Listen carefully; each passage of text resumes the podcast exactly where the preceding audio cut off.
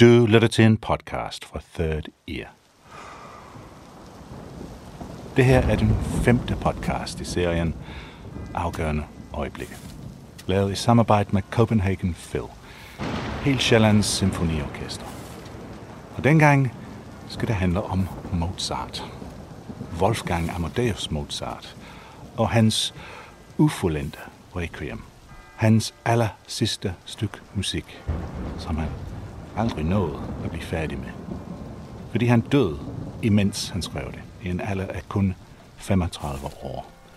Helt tilbage i 1791. Hvorfor han døde så ung, og hvorfor han døde, imens han skrev på et requiem, altså et stykke musik, som opføres til de døde, skal vi nok høre meget mere om. Du skal bare vide, at det er Copenhagen Phil og Københavns Drengekor, som opfører musikken hele vejen igennem podcasten her, og at mit navn er Tim Hinman. Så lad os se og komme i gang.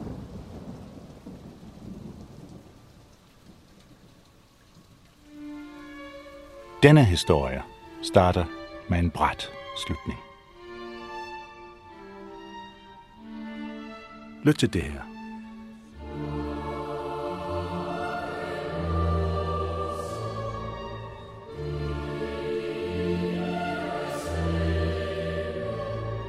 Det musik, du kan høre, er skrevet af Wolfgang Amadeus Mozart.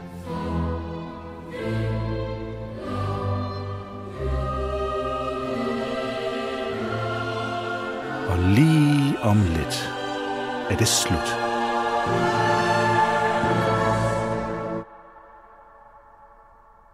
Det er lige her, at Mozarts liv slutter. Og så kan historien om Mozarts requiem begynde. Der er mange myter omkring det værk. Nogle af dem er sande, nogle af dem er fordrejet, og nogle af dem er opdigtede. Det her er forfatter, musikkritiker og Mozart-eksperten Peter Dyrfeld. Og de mange myter hænger sammen med en lang historie. Og det her er kunstnerisk leder for Københavns Drengekor, Carsten Seier Hansen. Vi ved det jo ikke, om det præcis var sådan, det foregik, men det er nærliggende at tænke, at det simpelthen er det sidste, Mozart overhovedet skrev. Man kan se, at han har været med de første 8 takter, og så taber han pennen. Han taber pennen. 8 takter ind et stykke musik, som nu hedder Mozarts Requiem. Den her serie handler om at kigge efter afgørende øjeblikke.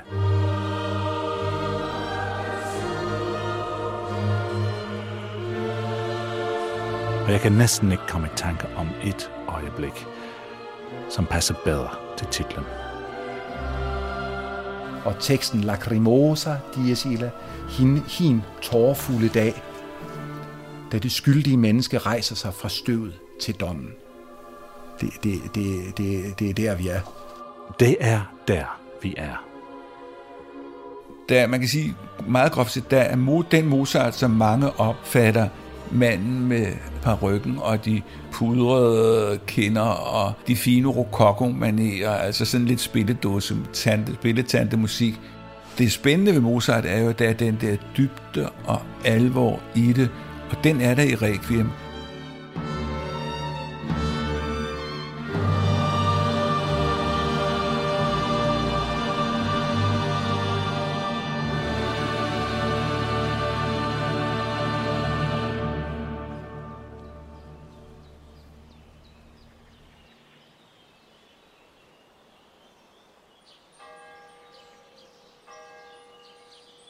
Det er den 4. december 1791 i Wien, og Mozart har ligget i sengen i cirka 3 uger. Hans svigerinder, Sofia, ankommer. Hun er meget bekymret. Hun fik en slags forudanelse natten inden.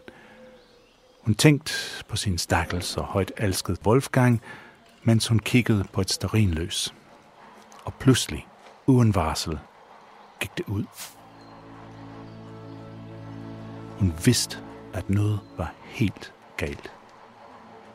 Da svigerinden Sofia kommer op til lejligheden, møder hun Mozarts hustru, Constanza.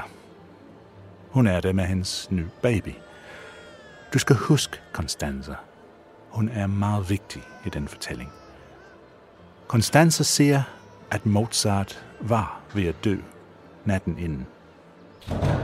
Lejligheden er et kæmpe rod, og det ligger partiturer og papir overalt.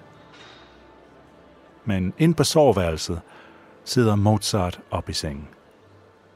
Omgivet af 4 venner. De er i gang med at synge. De synger fra Mozarts egen partitur, som han lige har skrevet. Så kommer koret ind.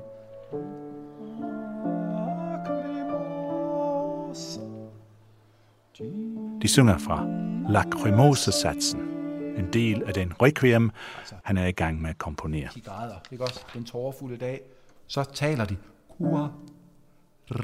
De synger ud for de sidste 8 udfærdige takter, som vi hørte i starten af programmet her.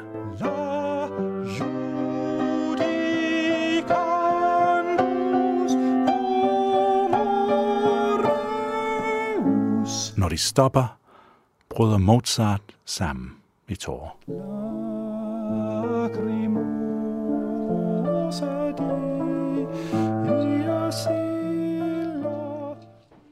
Alle forlader rummet, undtagen en af hans elever. Han hedder Franz Süssmayr.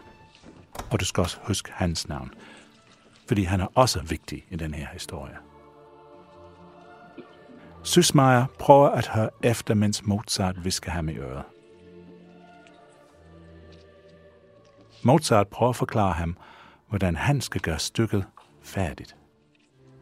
Og eleven gør alt, hvad han kan for at imødekomme mesterens ønsker. Den nat bliver Mozarts feber værre igen. Præsten kommer, lægen kommer, Constanza beder for ham ved sengen.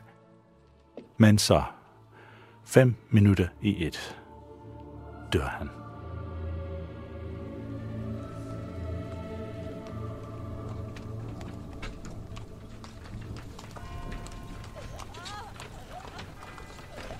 Han dør natten til den 5. december, og om formiddagen ved man, at der gik der hundredvis af folk ned og vindstede med lomterklæde og græder. Og det starter vel nærmest som en slags sørgemarch.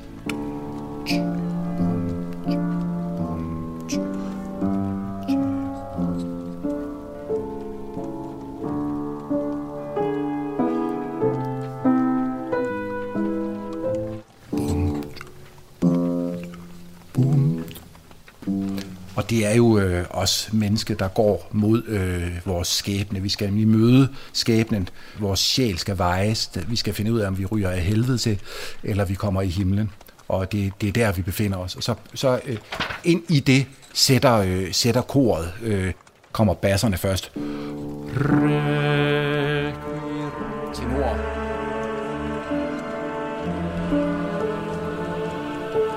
Og så synger de Requiem Aeternam, evig hvile, giv os Gud, Gud, giv os evig hvile. Så det er jo en bøn, som er udtrykt på den her bund af uhygge.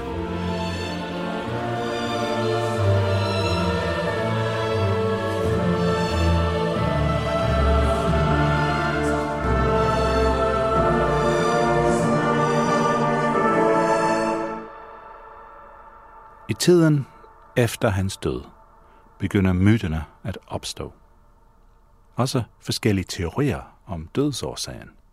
Myterne har ret meget at gøre med Constanza og eleven Süssmayr, og problemet omkring det ufærdige requiem. Og på grund af problemerne omkring, Mozart selv. Her er Peter Dyrfeld igen. Jeg oplever ham som et herligt menneske, en munter fyr. Meget berømt er de breve, han skrev til sin kusine, der var meget frække, og hvor han viste, hvor meget han kunne rime lort. Småsjofel, men på en meget glad og drenget måde. Der er nogle dejlige breve til Constanze, hvor han skriver, jeg længes sådan efter at komme hjem til dig, og den lille laban hernede mellem benene, han skal have, for han stikker hos snuden frem, men nu skal han altså vente. Så giver han ham et dask, sådan så.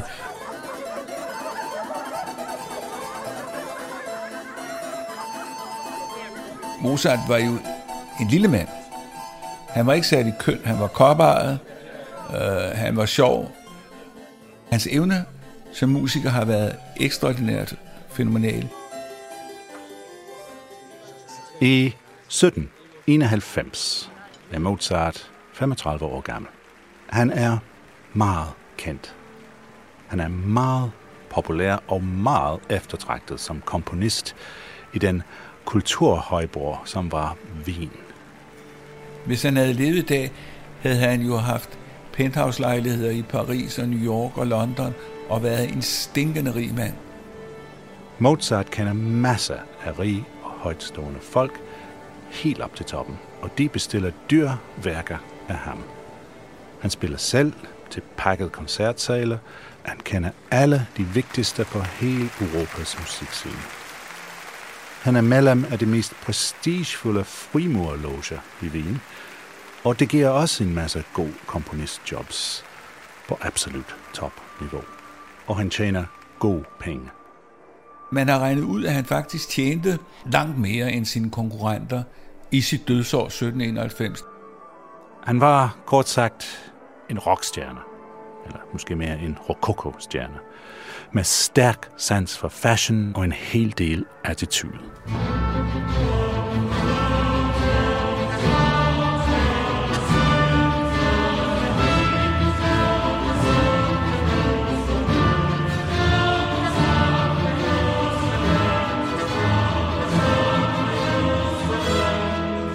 Han brugte også mange penge. Han havde været vidunderbarn og var blevet trukket gennem Europa af sin far Leopold, og havde måttet spille for fyrster og adelige i London og Paris og alle mulige steder.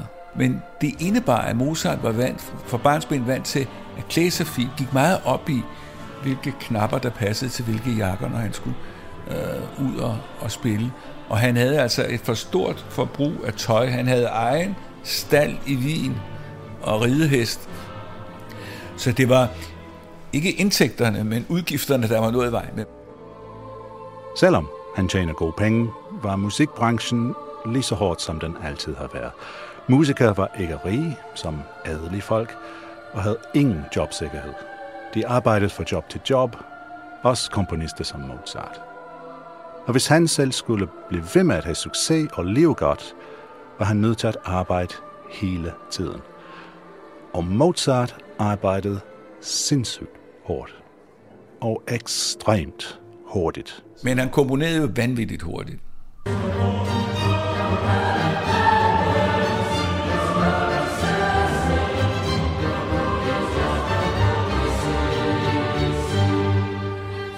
Hans manglende sans for økonomi bragte ham tit i problemer.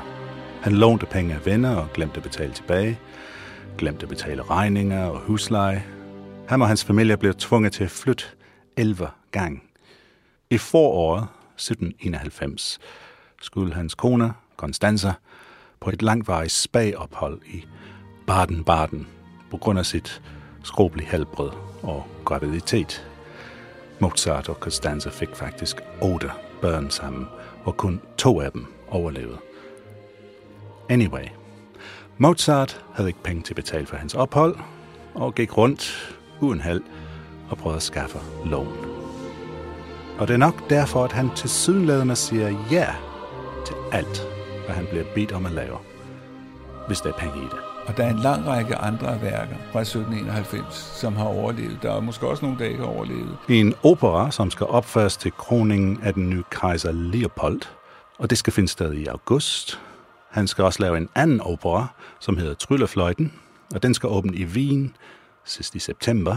Han har haft rimelig travlt her. 2 operaer, og en klaverkoncert og en masse kammermusik, og så musik til frimurerne har han også skrevet i 1791. Og allervigtigst for den historie, siger han ja til en bestillingsopgave i juli måned, som er lige omkring det tidspunkt, hvor Constanza endelig føder deres 8. barn. Der kommer et bud, som banker på hans dør. En mand, der kom og bad ham om at skrive et requiem. Jeg vil ikke sige, hvem han kom fra. I have come to commission work from you. You will be well paid. Mozart siger ja tak, selvom han er midt i 2 operer og alt det andet, og siger, at han nemt kan klare det på en måned. Og Mozart, der altid var i penge ud, kastede sig så over det her requiem. Her kommer der for eksempel noget af det der, som er sådan lidt, bliver sådan lidt næsten atonalt.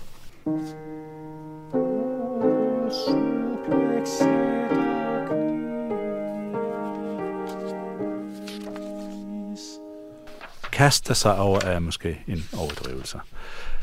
Selvom han komponerer vanvittigt hurtigt, er der ingen chancer for, at han kan blive færdig til tiden.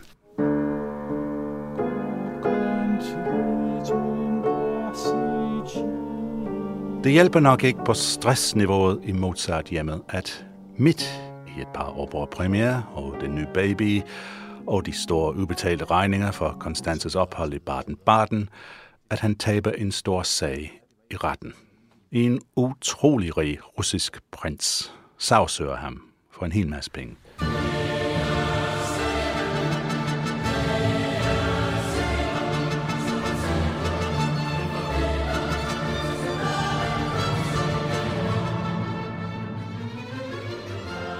Ingen ved præcis hvorfor, men Mozart taber sagen og skal opgive halvdelen af alle sine indtægter, indtil gælden er betalt. Mozart har så travlt og har så stærkt brug for penge, at han måske overvejer en gang imellem at få sin elev Süssmayr til at hjælpe lidt, selvom han ikke har store tanker om Süssmayr. Han kalder ham den idiot en gang imellem, og synes, at hans talenter strækker bedst til at polere lamperne i operahuset. Så Mozart har en tendens til at pisse folk af med sin arrogance og sin uansvarlige opførsel. Han vidste godt, hvor god han selv var. Og nogle gange så kan man sige, at han kan være lidt ond. I brevene er et eksempel på, at han hører nogle musikere, og så er de stolte over den komposition, de har lavet, og så skriver han ligesom et lille barn, der peger på potten og siger, se hvad jeg har lavet. Så han kunne være meget kritisk, men han kunne også være begejstret. Men han vidste godt, hvor god han selv var. Der gik jo rygter om, at han havde elskerinde og sopraner ved siden af, men det er muligt, men vi har ikke navne, vi har ikke konkrete eksempler på noget som helst. Standsforskellen mellem en almindelig musiker, der socialt set jo ikke rangerede højere end en gadefejer, eller en tømrer, eller en bager, og så de adelige frøkner, der fik lektioner hos Mozart. Den var så betydelig, at en alliance der på forhånd var dømt til at mislykke, en misalliance.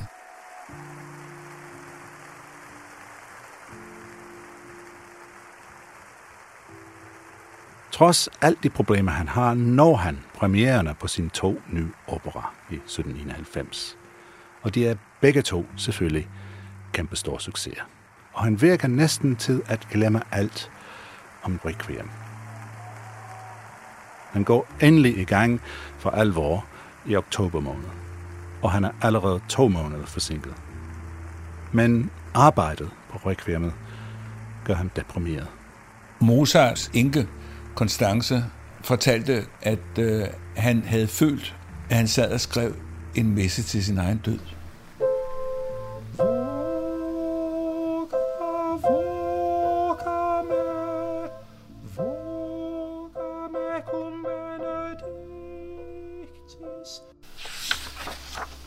Constanza siger mange år senere, at han sad alene og begyndte at tale om døden, og han sagde, jeg føler, at min tid er kort, som om jeg skriver det her requiem til mig selv.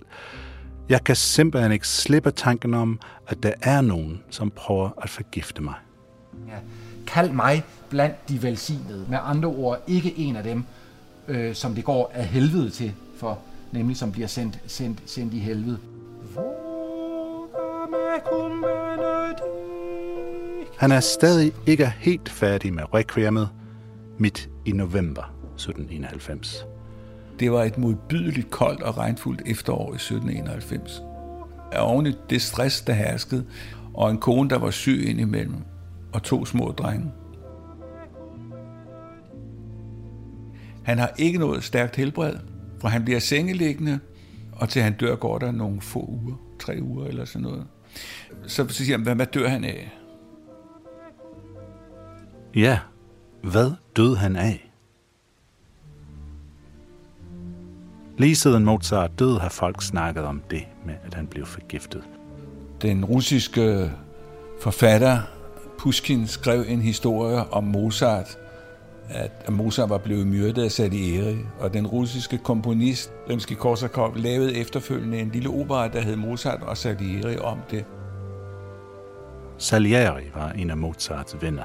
Han var også en komponist ved hoffet i Wien. Og det kom så igen i den film, der hedder Amadeus af Milos Formand i 1984,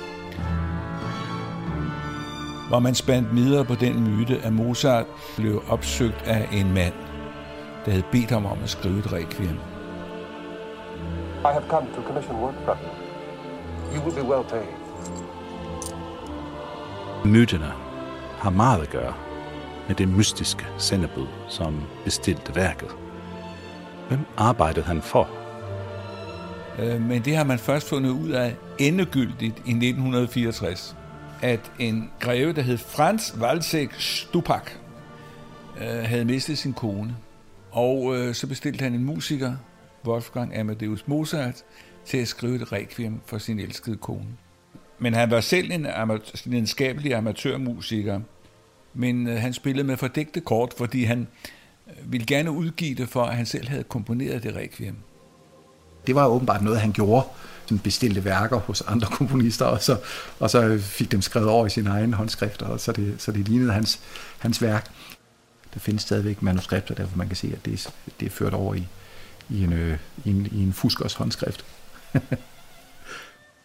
Greven fik først opført sit requiem 2-3 år efter Mozarts død, hvor det var blevet opført, men greven var stadigvæk fræk nok til at sige, at han selv havde komponeret det. Der er, må jeg næsten sige, desværre, intet bevis overhovedet på, at nogen havde lyst til at forgifte Mozart. Det har man ikke noget belæg for. Selvfølgelig er der en kerne i sandhed, en stor kerne af sandhed i det. Der var et godt sendebud. Der var en mand, der bestilte et requiem til Mozart. Men det er jo dramatiseret, og derfor går det sådan med mange musikalske myter, at der bliver skruet op for fantasien mere, end det kan holde til. Så hvis Mozart ikke blev forgiftet, hvad var det så, som slog ham ihjel? Ifølge nutidige lægeeksperter døde Mozart af streptokok-infektion, Schönlein-Henoch-syndromet, nyresvigt, hjerneblødning samt en alvorlig lungebetændelse. Hver for sig sygdom, der dengang kunne slå en robust mand af banen, men Mozart var en lille skrøbelig mand. Hvis Mozart døde på grund af komplikationer fra streptokok-infektion, hvem var det så, der startede alle de rygter om forgiftning osv.? Det er her, at Constanza kommer ind i billedet. Constanza er efterladt med 2 unger og en masse gæld og et halvfærdigt requiem. De 6 dage efter Mozart var død, der arbejdede de på højtryk for at få stykket skrevet færdigt og få det til at ligne Mozarts håndskrift så meget som muligt og få det afleveret, så Constanza kunne få pengene. Constanza, så ved jeg ikke, hvor stor det sandhedsvidende hun var, men Constanza Mozart, hun var jo interesseret i, for det første at sige, på grund af indtægterne, at Mozart var blevet færdig med sit requiem, inden han døde. Og de tilføjelser, som Franz Süssmayr havde lavet, de var ikke særlig betydningsfulde. Det gav så flere penge til hende. Det var idioten Süssmayr, som Mozart satte til at gøre requiemet færdig. Så kan man jo se, hvor meget Mozart nåede at skrive, og hvad der er tilført. Fordi man kan jo kende Mozarts håndskrift. De steder, hvor Süssmayr tager over, bliver musikken bare lidt mindre. Man kan også høre, så snart man går ind i takt 9, så er det lidt mere en motor, der går i gang. Det er nogle mekanismer, standard kompositoriske mekanismer, som Süssmayr anvender, så musikken ligesom kan komme videre.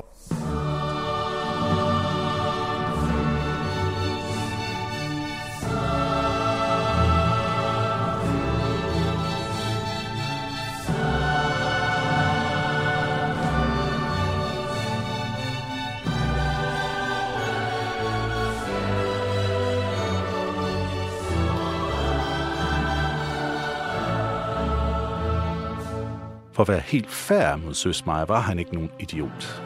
Ikke efter almindelige standarder. Kun efter Mozarts standarder. Og han var trods alt kun 25 år gammel på det her tidspunkt, hvor han skrev Mozarts Requiem færdig. Hans arbejde på Requiem er et solidt 10-tal, mindst. Men de del af Requiemet, som Mozart selv gjorde færdig, de ligger helt uden for skalaen.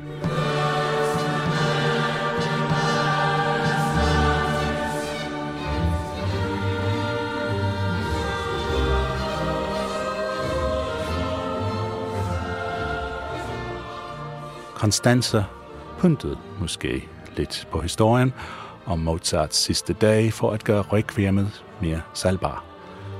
Constanza var den dygtige promoter af Mozart-legenden. Hun tømte jo hans grin med noder og fik en del penge ud af det efterhånden. Og det betød, at hans stjerne steg forbløffende hurtigt efter hans død.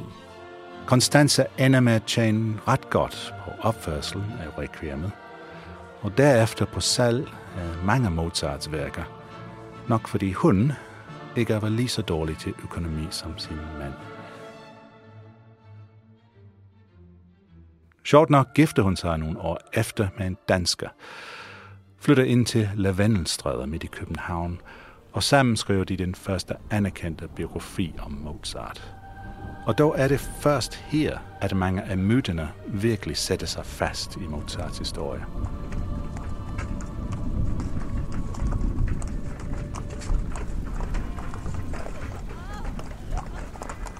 Den aller sidste og måske bedst kendte myte om Mozart er, at han døde så fattig, at han bliver smidt i en fattigmandens fællesgrav uden kister. Det er sandt, at han kom i en fællesgrav og ikke fik nogen sten eller kister. Men der var menneskemængder på gaden nede for hans død, men han blev så kørt ud og begravet et par kilometer uden for byens volde, og altså han bliver puttet i en sæk og kørt ud og smidt ned i en masse grav. Men der var nogle hygiejniske forhold der, og så var det igen det, hvis du ikke var adelig, kunne du ikke påregne en rigtig statlig begravelse. Så han fik en helt almindelig begravelse. Usult og ufortjent for så vigtig en person, ja. Tragisk og trist, helt sikkert. Men ikke lige så dramatisk, som myterne vil have os til at tro. Som Constanza vil have os til at tro. Men med det her soundtrack.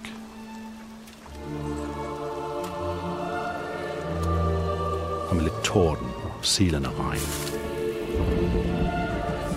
Blev det hele til en lidt mere spektakulær og skæbnesvanger historie. Mozart vidste selv, hvor god han var. Og han var virkelig, virkelig god.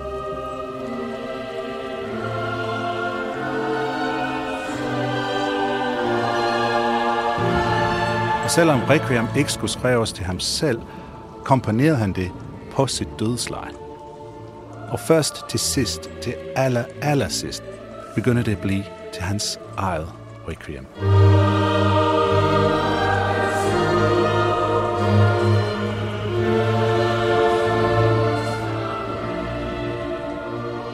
Hvis vi skal tro på Constanza, skulle han have sagt på sin dødsdag: sagde jeg ikke, at jeg skrev dette Requiem for mig selv.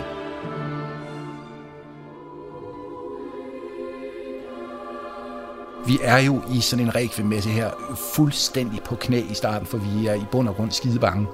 Vi kan se, hvor ufattelig galt det kan gå for sådan en sjæl der befinder sig i skærsilden og bliver hævet ned i svovlpølen. Så der er altså bogstaveligt talt liv og død, det drejer sig om her. Her til allersidst er et brev, som Mozart skrev til sin far, kun 4 år tidligere. Da døden strengt taget af livets sande endemål, så har jeg gennem de sidste par år gjort mig fortrolig med denne menneskes sande og bedste ven, således at den spillede ikke længere er skrækindjagende for mig, men snarere beroligende og trøstende. Og jeg takker min Gud for, at han har givet mig mulighed for at lære døden at kende som nøglen til vores sande lyksalighed, Så ung jeg end er, går jeg aldrig i seng uden at tænke på, at jeg måske ikke skal se den næste dag. Og dog vil intet menneske, der kender mig, kunne sige, at jeg er trist eller gnævende omgås. Og for denne lykke takker jeg hver dag min skaber og ønsker af mit hjerte det samme for mine medmennesker.